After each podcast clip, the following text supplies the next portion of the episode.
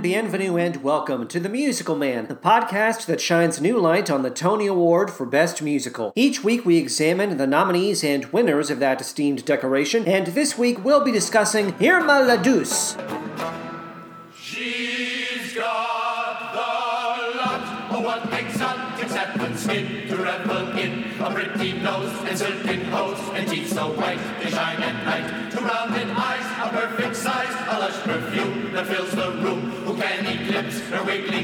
And lightning zips will come to grips. With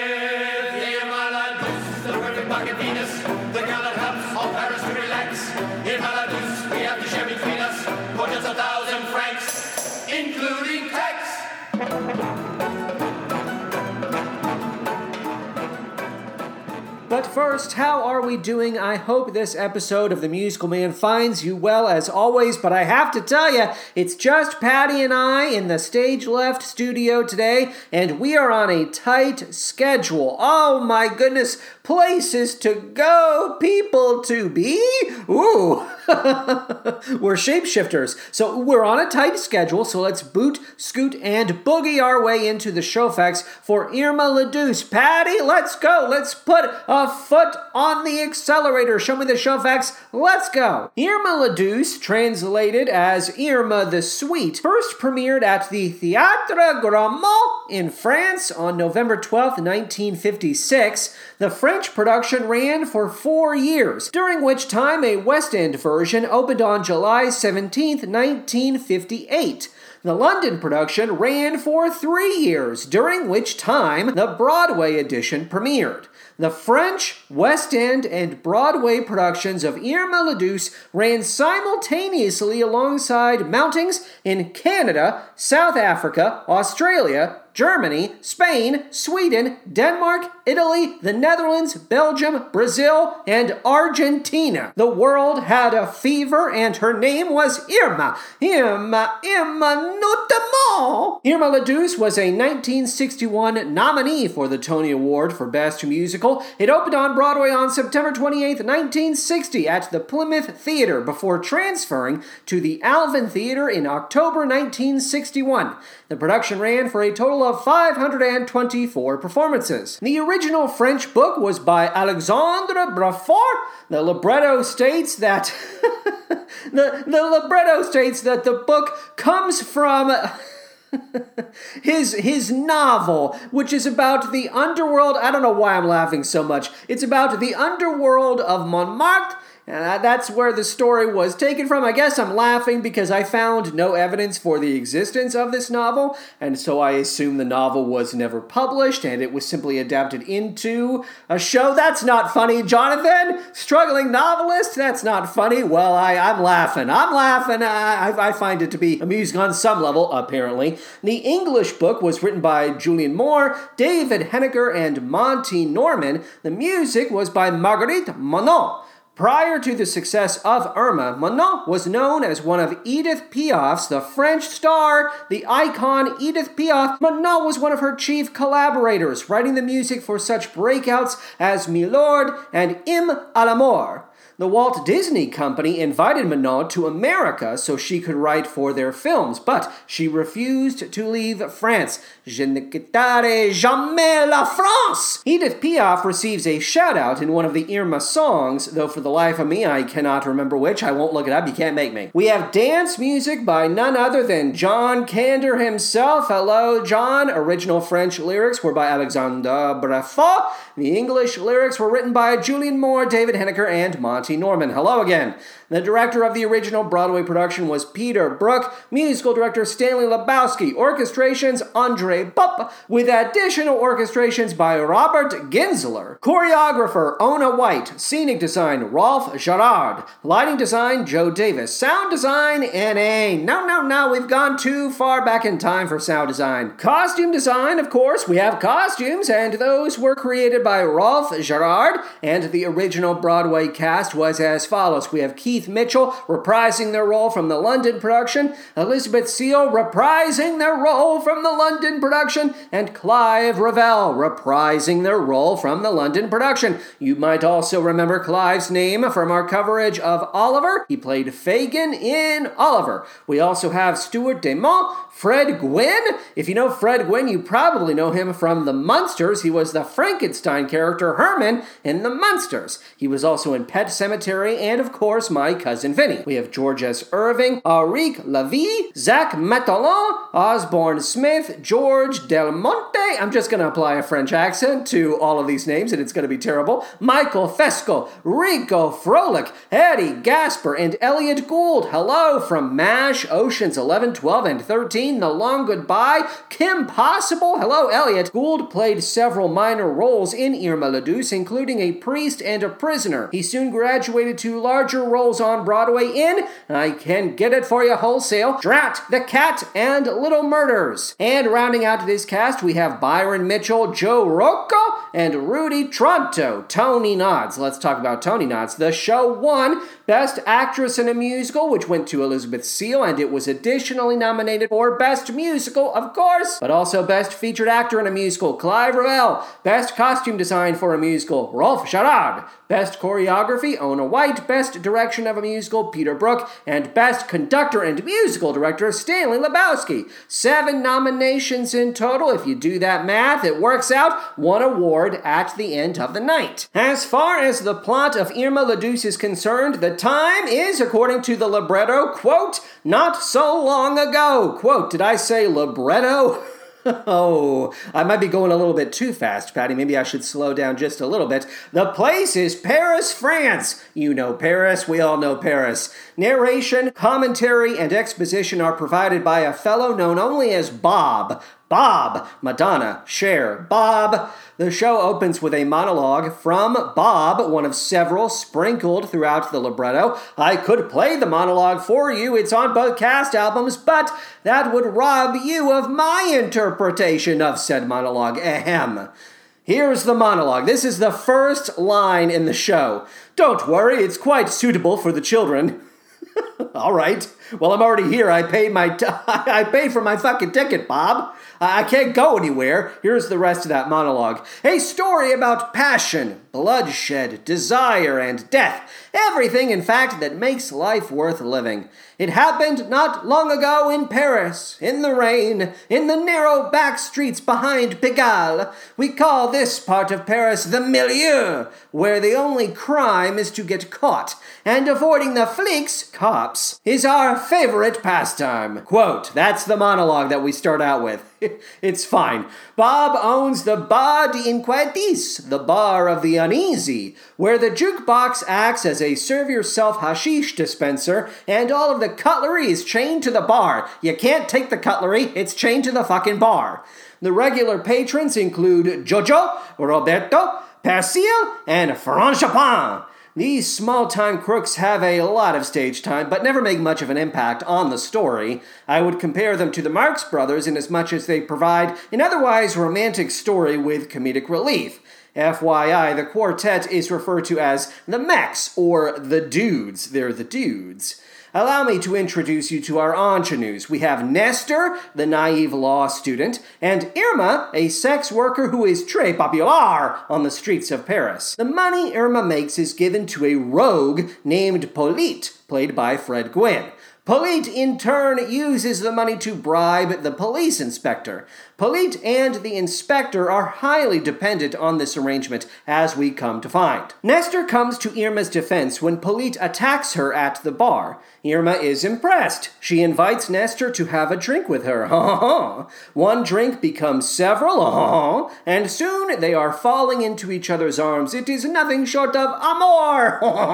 but Nestor becomes jealous of Irma's clients. She's sleeping with a lot of guys. He wants Irma all to himself, and so so he masquerades. He disguises himself as a wealthy older man named Oscar. After all, if a lady of the night can obtain one rich customer, she'll have no need for others.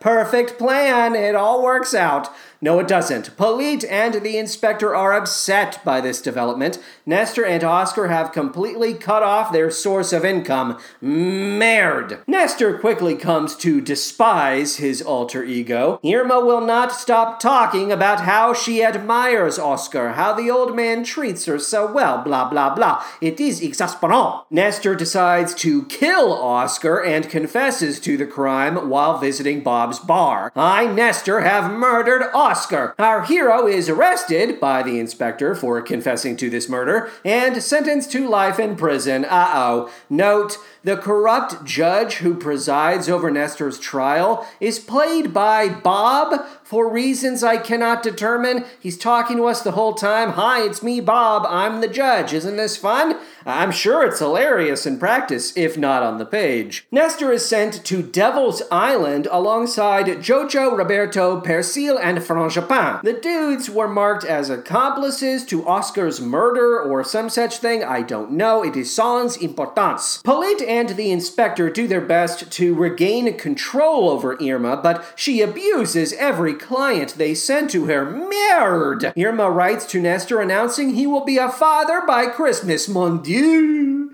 With assistance from the dudes, Nestor escapes Devil's Island and sails out to sea on a makeshift raft.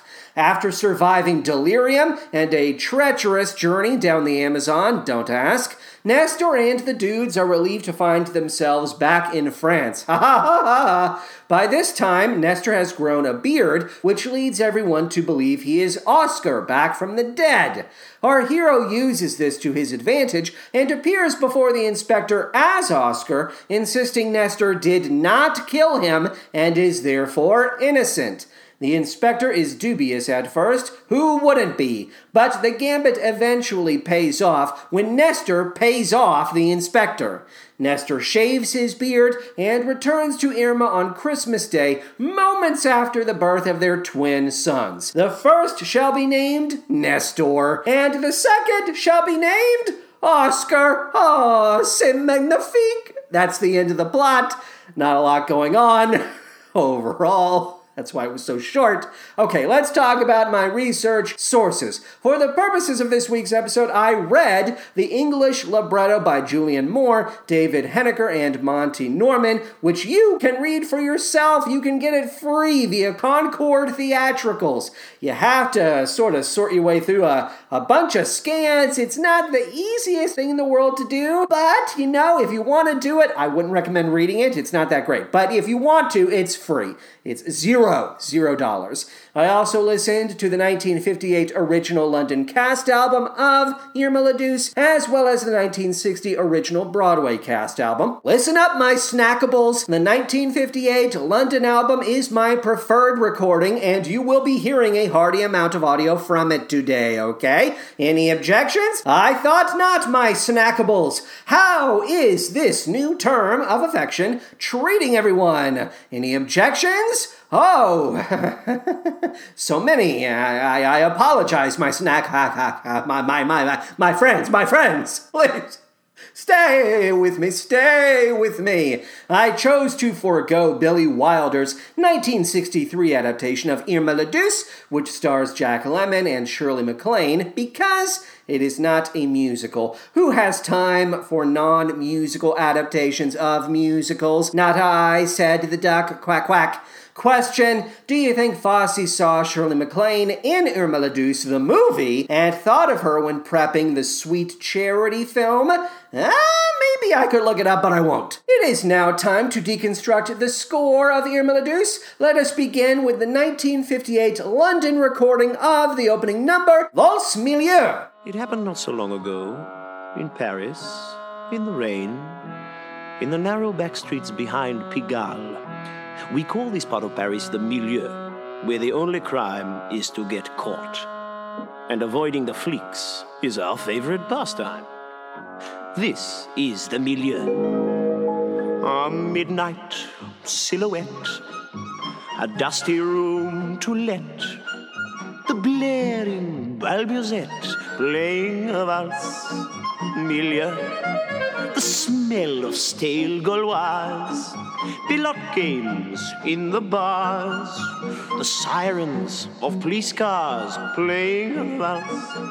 Amelia, this is the Paris that blossoms at night, hiding in whispers away from the light. This is the Paris that turns in its sleep, up on the hill where the sad gutters weep.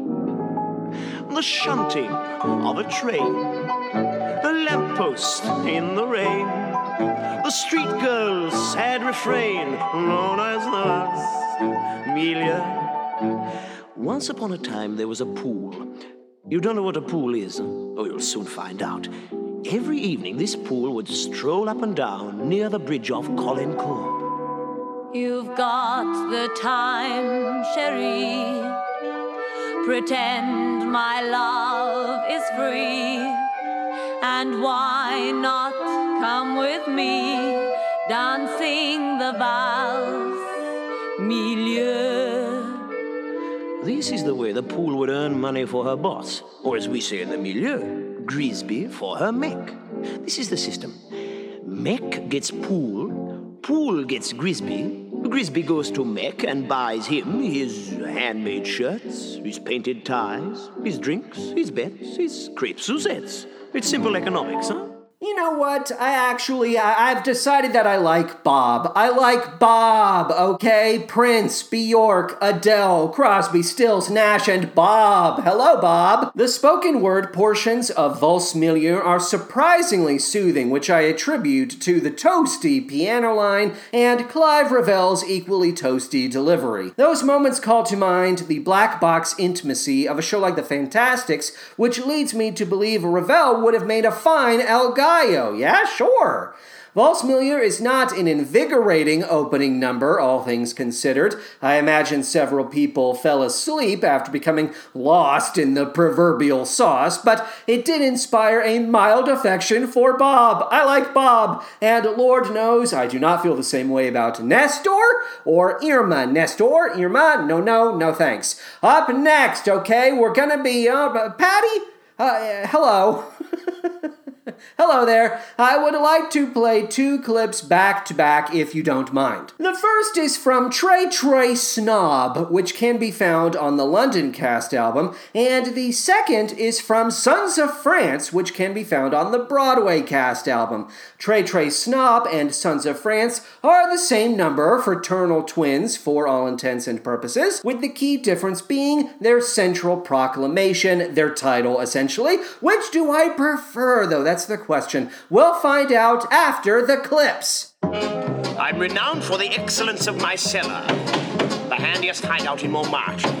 Poor boys, I forgot all about them. Let's see. Who's down there tonight? Jojo les yeux sales. Jojo, the dirty eyes. Roberto le diable. Roberto, the rock. Percy Lenoir. Ercil, the shady. Frangipane.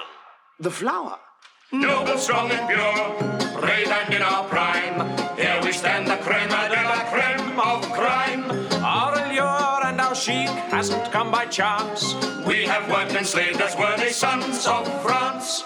We know every trick how to pluck and pick. People's pockets very quick, But the wallet must be thick. and that's because we're Trey Snob. I'm renowned for the excellence of my wine cellars. The handiest hideout in Montmartre. And poor boys, I'd forgotten all about them. Let's see. Who's down there tonight? Jojo les yeux sales. Jojo, the dirty eyes. Roberto le diable. Roberto, the rocks. Percy Lenoir. Ercil, the shady. Frangipane. The flower. Noble, strong, and pure, brave and in our prime. Here we stand, the creme de la creme of crime. We have laws of our own that we never break. When we rob the rich, it's for the poor man's sake. Poor man's sake, noble sons of France. When it comes to high finance, we are very worthy sons of France. All right, no more dilly dallying. The $10 billion question, billion with a B. Which is better, Très Très Snob or Sons of France? It's no contest. Très Très Snob is the champion, the apex predator. If these rascally dudes are going to cast themselves in an ironic light for my amusement, I want them to do it in French, by God. Belch and bark and bray in your native tongue, my boys. Do not assimilate for America's sake. The Broadway translation of Irma differs from that of the West End in a number of ways, lyrically speaking, I mean, but these alterations only succeed in diluting the show's personality for the most part, except for one exception we will talk about later. A personality, by the way, that was not highly developed to begin with. Maybe keep a few of those moles and blemishes. Ah, it's called character. The West End and Broadway companies seem to agree that speed is essential when it comes to delivering this material. Irma la Douce may be a laugh riot en français, but the English translation, take your pick between the two, lies about as flat as a flapjack. Speed helps in this case. It lends the material a crucial bit of energy that may keep your audience engaged, even if it's on an artificial level. Uh, what I'm trying to say is trick them. Trick them into believing fast equals funny, because this libretto will only choke on the air you give to it. Fuck the pinter pause, okay? I want you to ride this baby like a fucking freight train. More coal on the boiler, Mr. Templeton. We must deliver this medicine to the children. Would you have a drink with me, Monsieur Nestor? No, no, thank you, Madame Irma. The merest whiff of alcohol, and I'm a prey to severe heartburn. A small anise can't hurt. well, if you insist. Salut. Salut. Salut. A cigarette, Not now. And you? please have. Have what? Just one more drink. I must be on my way. Stay, stay, stay. Your face, your voice, your touch, Dido Coco. they mean so much. My heart is full. My love is yours, I want. Want what? Want who?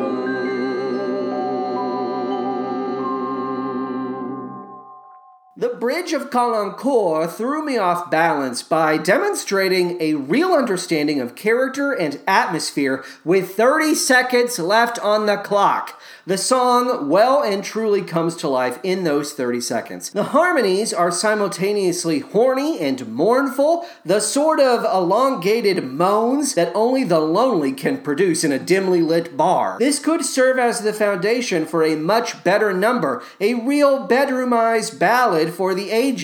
But that potential is never fulfilled. Fulfilled? No! Oh! Quel dommage! That was the London version of the Bridge of Caulaincourt, by the way. We are now going to switch over to Broadway so that we can hear a bit of didon didon. Hit it, Patty!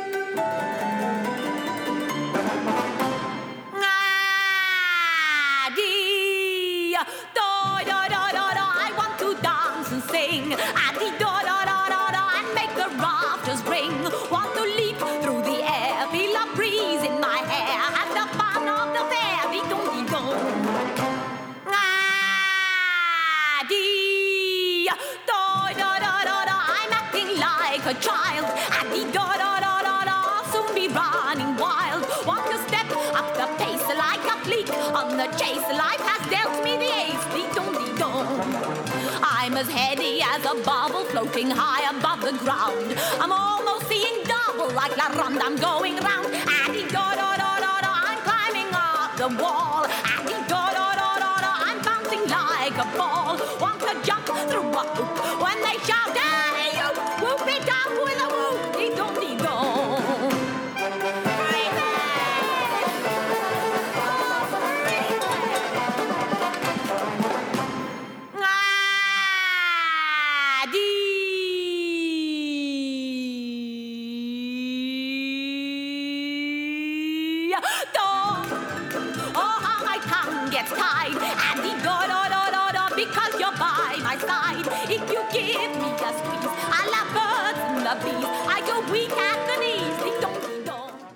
A reminder, Elizabeth Seal reprised her West End performance on Broadway. You remember me telling you that, which might lead you to assume her characterization of Irma was consistent between the two productions. No, that's not true. Seal is more indulgent on the Broadway recording. She puts too much pressure on the comedic beats while choosing to operate at a higher volume and pitch. It may not be disastrous, but it is mildly annoying. Dee Don Dee Don could be a stupendous party number, I have no doubt about that, but Seal is too busy winking and cooing and nudging to make a genuine impression. Is this a charming ingenue I see before me, or the corny spokesperson for a beer campaign? But Jonathan, you say she won the Tony Award. Well, yeah, I understand. I, I do. I accept the terms of reality, even if they mean nothing to me.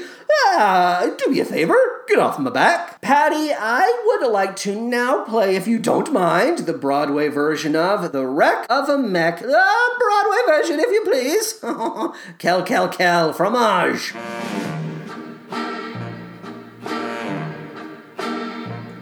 I used to be a strong, always bang the gong, passionate young stallion. Was made of sterner stuff, stamina enough for a whole battalion. Was never satisfied, could have qualified for a gold medallion. But now I've got to go out to work. My love life's driving me berserk. Worn out and weary, I'm up every day at five. Blunted and bleary, I'm more dead than I'm alive. Day after day, always on the job till I'm fit to break. Then home to bed, there's another job. How to keep awake.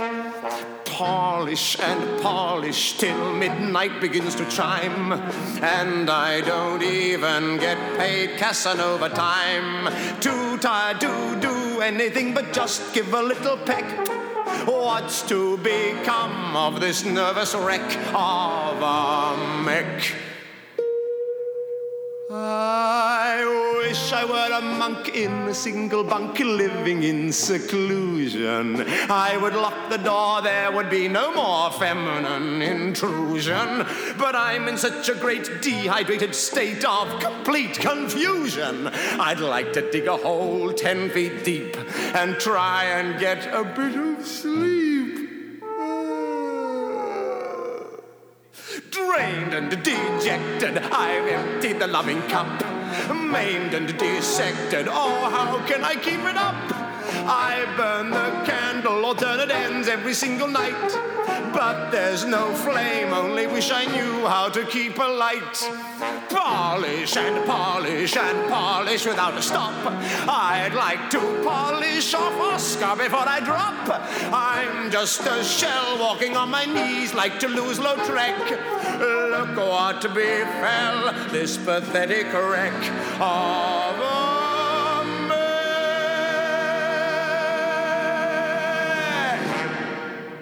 I may not be a working actor, but I know everyone is looking for material that sets them apart from the rest of the pack. A song that will surprise and delight the people in the room because it has not been reheated by thousands of other actors. The Wreck of a Mech might be one of those songs, especially if you're going out for shows with a slightly darker edge. Slightly. Shows like The Mystery of Edwin Drood or Jacques Brel is alive and well and living in Paris. The Wreck of a Mech is very much in line with A Man Could Go Quite Mad from Drood. That's all I'm trying to say. I'm trying to help you. Why won't you let me help you? Lyrically, the Broadway version of Wreck is substantially different from its West End predecessor. For example, on Broadway, Nestor describes himself as, quote, drained and dejected, quote, whereas on the West End, he describes himself as, and I want to give you a content warning here because you are about to hear some outdated and offensive, potentially offensive slang. He describes himself on the West End recording as, quote, fagged out defeated. Quote, According to Google, fagged out is an English phrase synonymous with feeling exhaustion, so it makes sense in context, sure, but I don't blame anyone for thinking, ah, Let's try to avoid that particular word if at all possible. Sounds more than reasonable to me, a gay man who is routinely exhausted.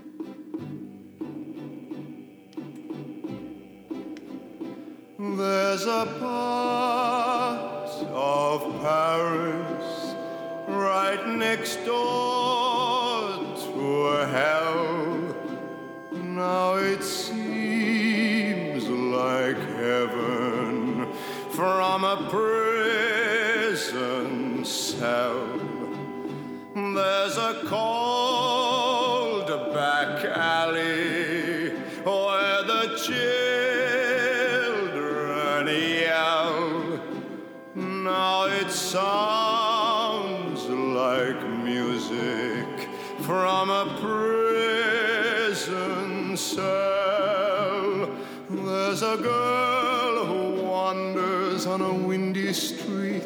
A girl who gave to me a love so bittersweet. Now I'd give my right arm for one sight of her to love and live again. The sheer delight of her.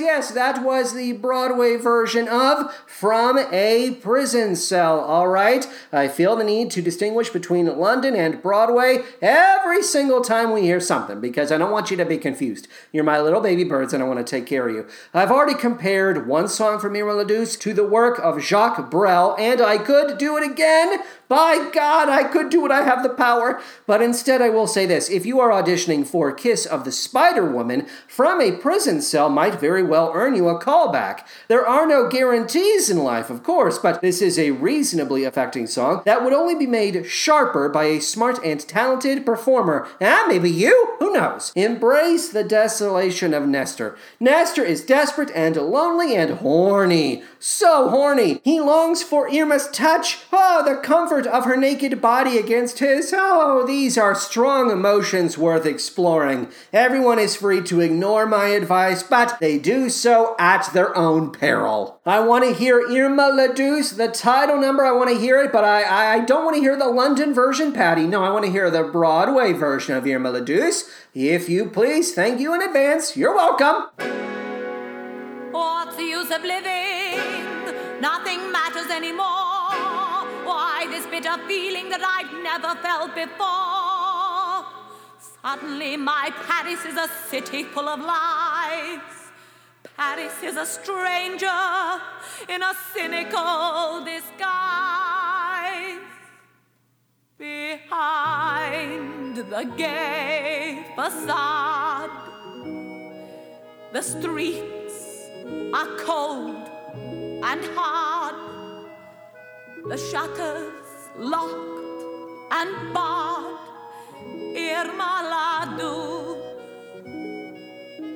No more. a neon painted pace, a meaningless embrace, a love that leaves no trace. Irma la no more. What's the use of memories that only bring you pain? Gone the magic spell of weddings at La Madeleine. What's the use of praying when there's nothing to believe? When I build my dream world, it's myself that I deceive. I did not expect one half of the title number to be an embittered takedown of France and its national brand of romantic mystique, but it's the half I like best, that's for sure. I that's for sure. I am not interested in Irma when she begins to pick herself up. That's all nonsense to me. Irma's not even doing it for herself. She's doing it for Nestor, her complete zero of a leading man. No, no, no, no, no, no, no, no, no, no. Give me Irma when she is at the height of her shrew powers, stalking the streets of Paris with a clenched fist and an evil eye. The shutters of this city are closed to me. When I see lovers embrace, it makes me want to puke. This country was built on a rat's nest of lies. Like, yes, ah, go off, Mama Irma, light the match and burn this place to the ground. The route nationale has come to its end. You're back in Pigalle. You're gypped by a friend. Your girl waits for you, a tear in her eye. She says she's been true. But how she can lie. If you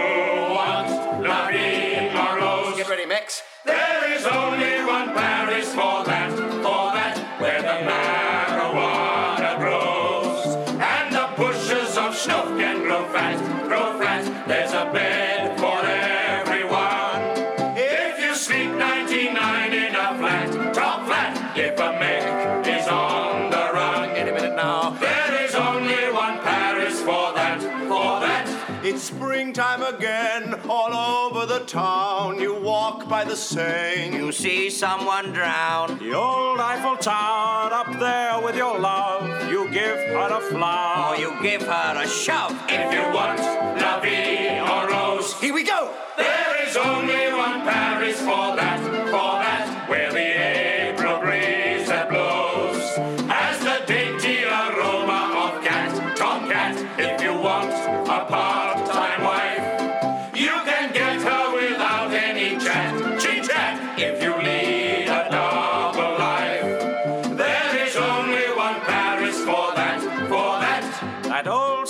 All lovely and pink. And old Monseigneur. Is reeking of drink. A beautiful street, a grand boulevard, where children so sweet. Are selling mama. If you want La Vie en Rose, Lock 'em up. There is only one Paris for that,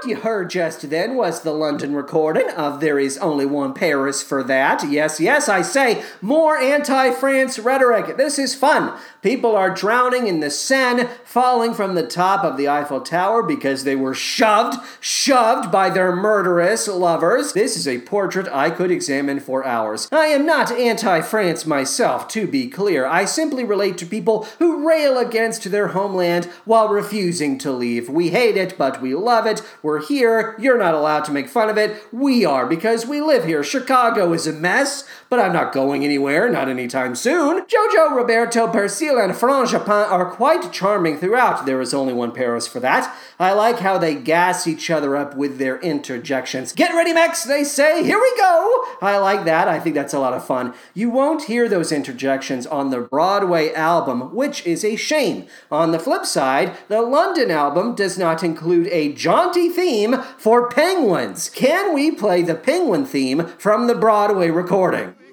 I'm frozen stiff. And so am I. Look! Penguins!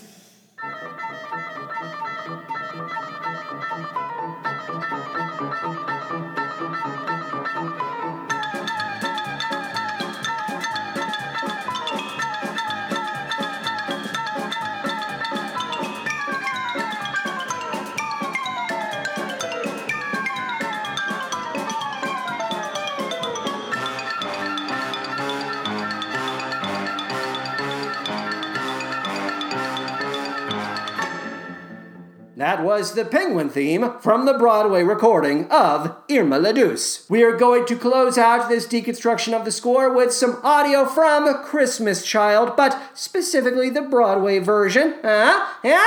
Yeah, yeah, yeah, yeah, yeah. Let's do it.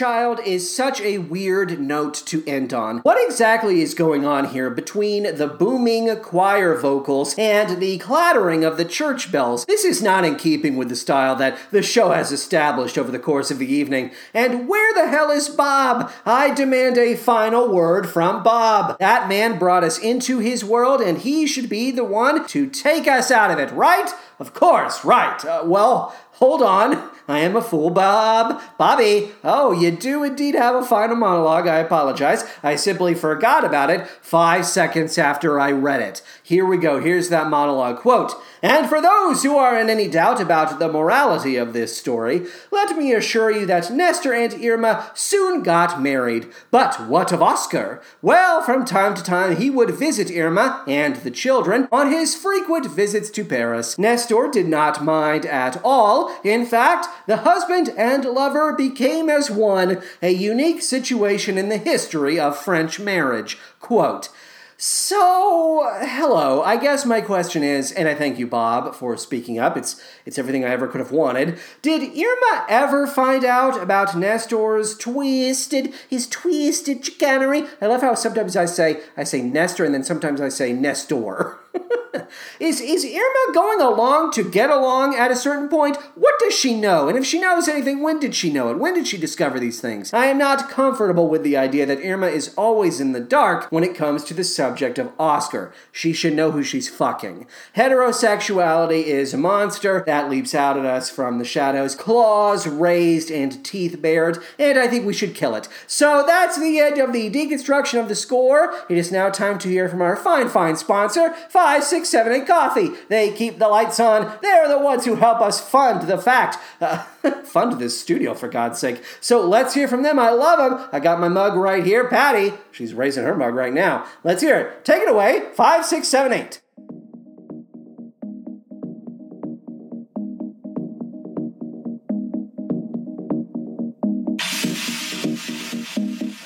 I've seen all this before. Where are all the other mugs? We have some right here, and then I think they can be very interesting with. No, no, I just. It's just baffling to me. Why is it so impossible to put together a decent brunch menu? You people have had hours and hours to prepare. It's just so confusing to me. Where are the croissants? Uh, we, we have some croissants from Banana Republic. Well, then we need more, don't we? Oh, this is. Uh, hmm.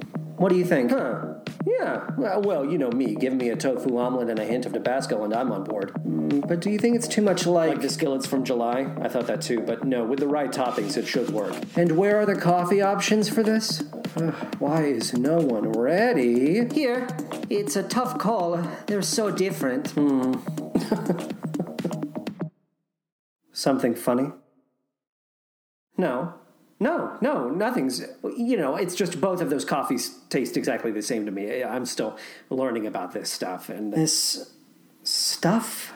Oh, okay, I see. You think this has nothing to do with you. You go to your pantry and you select, I don't know, that lumpy instant coffee, for instance, because you're trying to tell the world that you take yourself too seriously to care about what you put into your body. But what you don't know is that coffee is not just instant, it's also not mountain grown, it's not roasted, it's not even the cheapest brand on the market. And you're also blithely unaware of the fact that in 2002, Oscar de la Renta used 5678 coffee as a point of inspiration for his edible gowns. And then I think it was Yves Saint Laurent, wasn't it, who served frittatas and 5678 at his military compound? I think we're going to need frittatas here. Hmm. However, that coffee represents millions of dollars and countless jobs, and it's sort of comical how you think that you've made a choice that exempts you from the beverage industry when in fact you're consuming a coffee that was selected for you by the people in this room from a pile of stuff.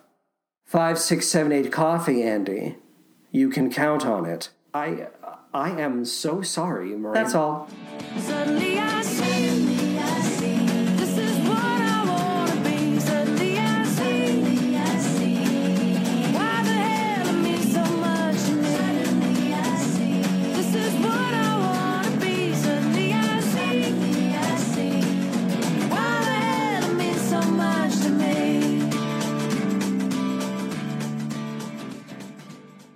Final thoughts regarding Irma la Douce. Put this on the poster. Irma la Douce, a marginally pleasant waste of time. See it or go to dinner. That's what I would put on the poster. In 1961, the winner of the Tony Award for Best Musical was Bye Bye Birdie, and the only other nominee that season was Do Re Mi, only three shows. A remarkably short list of nominees, considering the bumper crop of snubs. So many shows that were snubbed Camelot, 13 Daughters, The Conquering Hero, Donnybrook, The Happiest Girl in the World, Tenderloin, The Unsinkable Molly Brown, and Wildcat. So many snubs! I'm sure all of these shows have their fans, but my gut is telling me Camelot and Wildcat should have been nominated for Best Musical. Bye Bye Birdie shall continue to be the winner, but it should be rubbing elbows with a few more shows, methinks. Competition, a little bit more competition would have been healthy back then. Three shows, come on, come on, be, be, be a little bit more charitable, all right?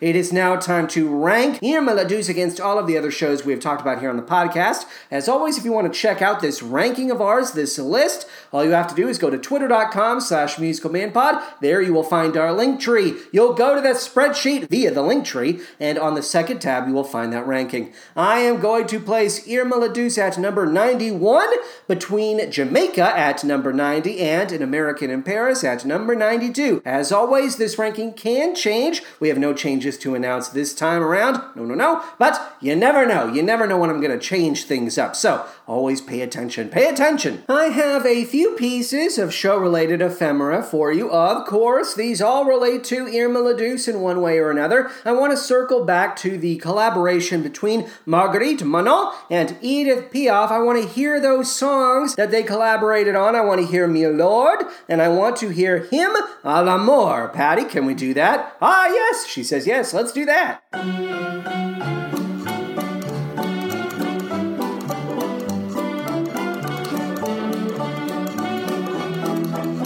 Allez, venez, Milord, vous asseoir à Il fait si froid dehors. Ici c'est confortable. Laissez-vous faire, Milord. Et prenez bien vos aises, vos peines sur mon cœur. Et vos pieds sur une chaise. Je vous connais, Milord.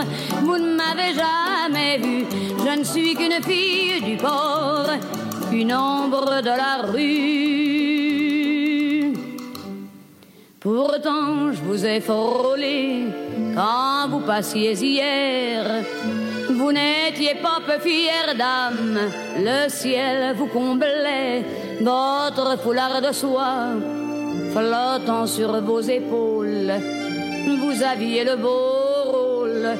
On aurait dit le roi. Vous marchiez en vainqueur au bras d'une demoiselle. Mon Dieu, qu'elle était belle. J'en ai froid dans le cœur.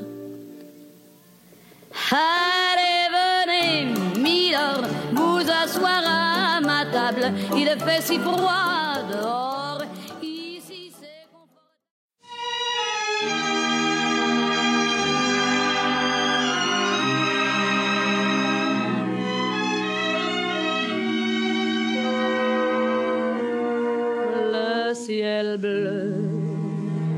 Sur nous peut s'effondrer.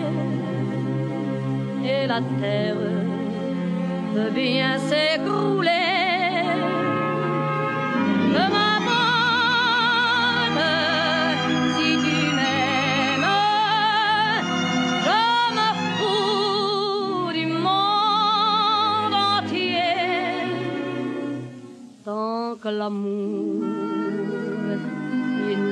inondera mes matins, tant que mon corps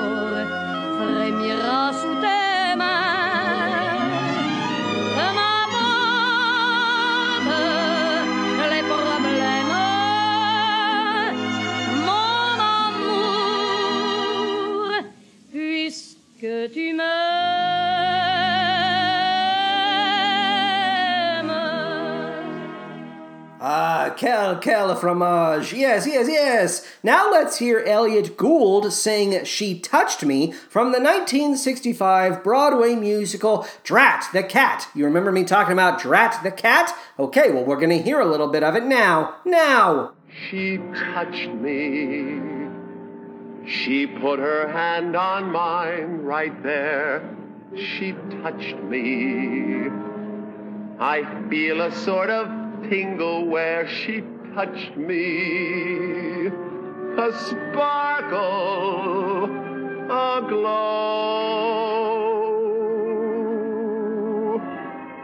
She knew it. It wasn't accidental, no. She knew it. She smiled and seemed to tell me so all through it. She knew it. I know.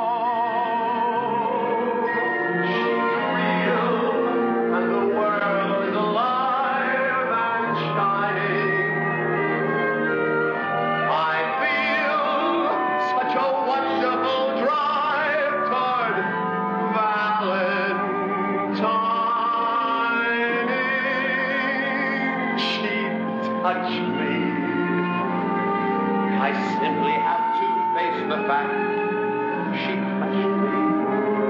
Control myself and try to act as if I remember my name. But she touched me.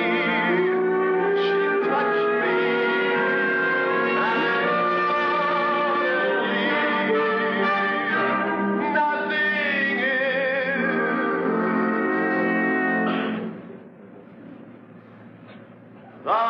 same.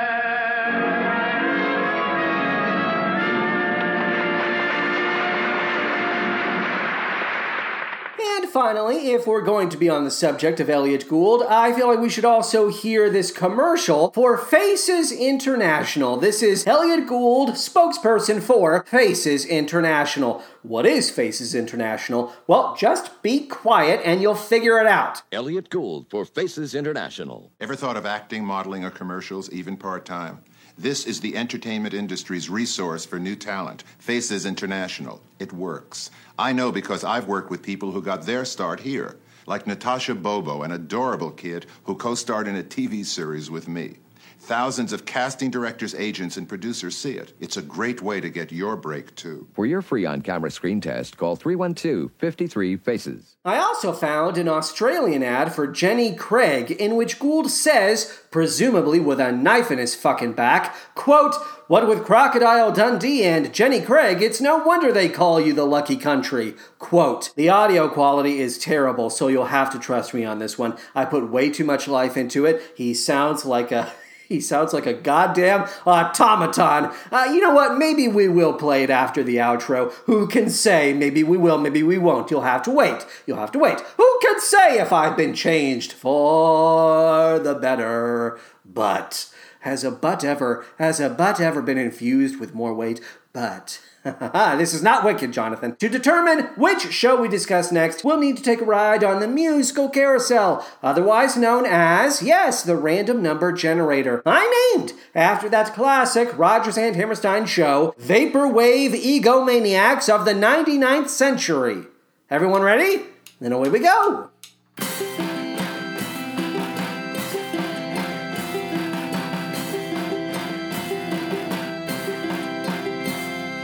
Well, time period seems familiar to me. It's 2022. This is a 2022 nominee for the Tony Award for Best Musical. It is on Broadway right now. It is running. It is open as of this recording. It has logged 408 performances as of October 9th, 2022. I feel like I should have done a better job in terms of getting more up to date numbers. But uh, trust me, when we talk about this show properly, I will give you the most up to date information. It's six. One, two, three, four, five, six. That's the no, that's the subject of our next main feed episode. Go to patreon.com slash musicalmanpod to find out how you can support the show financially. As a reminder, 100% of every monthly payout is donated to the Planned Parenthood Action Fund. You can donate one, three, five, or ten dollars a month.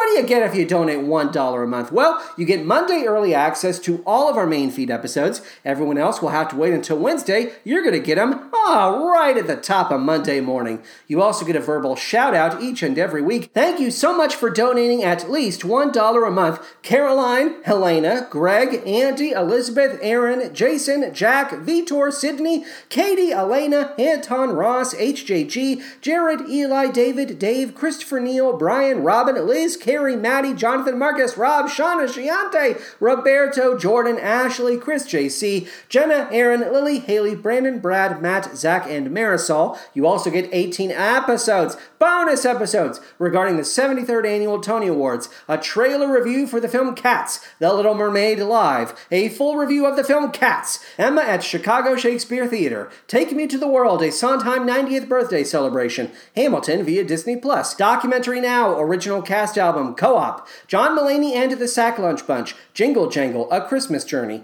Dolly Parton's Christmas on the Square, Arlo the Alligator Boy, a review of the trailer for West Side Story 2021, Vivo, the Tony Awards present Broadway's Back, Diana, Annie Live, and finally The Notebook at Chicago Shakespeare Theater. I say finally, but we have other bonus episodes coming your way. It's true, you also get season one, that's 12 episodes of Radio Boy, a series for which I check in with myself via the non musical theater songs that make me feel more like myself. And you also get, oh, all 13 episodes of M3, the movie musical man. I'm updating my notes as I speak because we used to have 12 episodes, but now we have 13 because we're making new ones. That's true. And our next new episode of M3 is dropping November 23rd. The theme for this episode, of course, as always, M3 is a show for which we watch trilogies of movie musicals that are tied by a common theme. So every episode has a theme, and this episode, which drops November 23rd, did I already say that? I don't know. The theme is the Dark Ages trilogy. We're watching The Court Jester from 1955, Camelot from 1967, speaking of Camelot, and Quest for Camelot from 1998. This is a medieval times trilogy. Yes, yes. Grab your turkey legs and your light up wands or whatever they served you at medieval times and get ready for those movie musicals. Let's move into the $3 a month tier. If you donate $3 a month or more, you get everything I've already described, plus a musical shout out in the style of a character, actor, or composer of your choosing, 10 episodes of Wildcats Everywhere, the high school musical podcast, and a one off all about Julie and the Phantoms. As a reminder, we have a brand new eight episode bi weekly series dropping March of next year for this tier. So, if you want to hear that brand new show, donate at least $3 a month. If you donate at least $5 a month, you get everything I've already described, plus you get to stop the musical carousel and determine what show I discuss on the podcast. You get seasons 1 and 2, that's 24 episodes of All I Ask of You, an advice show hosted by the Phantom of the Opera. You get all 14 episodes in our Broadway in Chicago review series and Shout About It volumes 1 through 5, okay? What is Shout About It? Well, those are collections, compendiums, if you will, of 5, 6, 7, 8 coffee ads and musical shoutouts from the first 125 episodes. Finally, if you donate $10 a month, you get all of that. Can you believe it? You'll get all of that, but you'll also get more, more, more, more.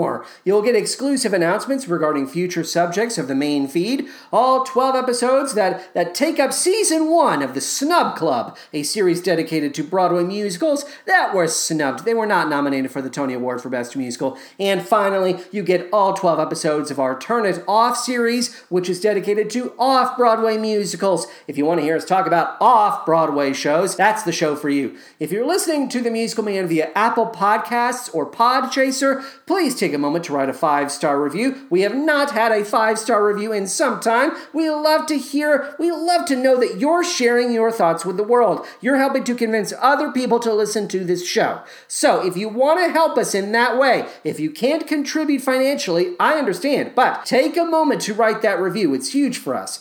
The show is streaming via Spotify, Stitcher, Audible, or Podbean, musicalmanpod.podbean.com. I'm just saying you have options. Follow us on Twitter at musicalmanpod and email me at musicalmanpod at gmail.com. Oh, I, I received such a nice email from Liz regarding the Book of Mormon episode. Thank you so much for that email. I love emails. Let go of my show. Thanks as always to Patty. Benny's not here today, but I love Patty. I love, I love Benny. I love them both. Alex Green, thank you for our beautiful logo, and thank you, Zach Little, for our fabulous intro and outro music. Oh, well, you know what that sound means. Yes, just when the fun is starting comes the time for parting. Oh, well, we'll catch up some other time, specifically on the next episode of The Musical Man. So long, farewell, auf Wiedersehen, and good night, Patty. Let's do it. Let's boot, scoot, and boogie our way out of here.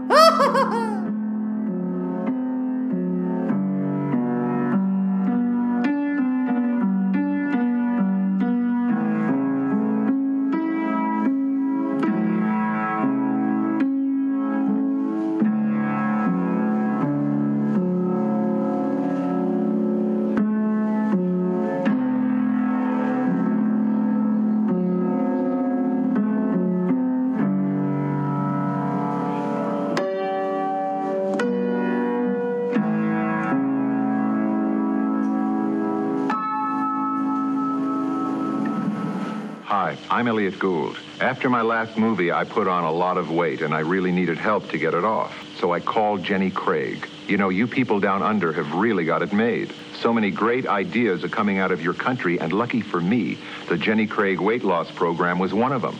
Jenny has been so successful helping people in Australia lose weight that I knew she could do the same for me. And she did. So I'd like to say to all my mates down under, if you've got a weight problem, just call your nearest Jenny Craig Center and get Jenny to do for you what she did for me. What with Crocodile Dundee and Jenny Craig, it's no wonder they call you the lucky country. And right now, you could lose up to 50 pounds, 22 kilograms for only $5.50 a visit. So take a leaf out of Elliott Gould's book. Grab a pen and pay special attention to the number appearing on your screen right now. Come on, do it today.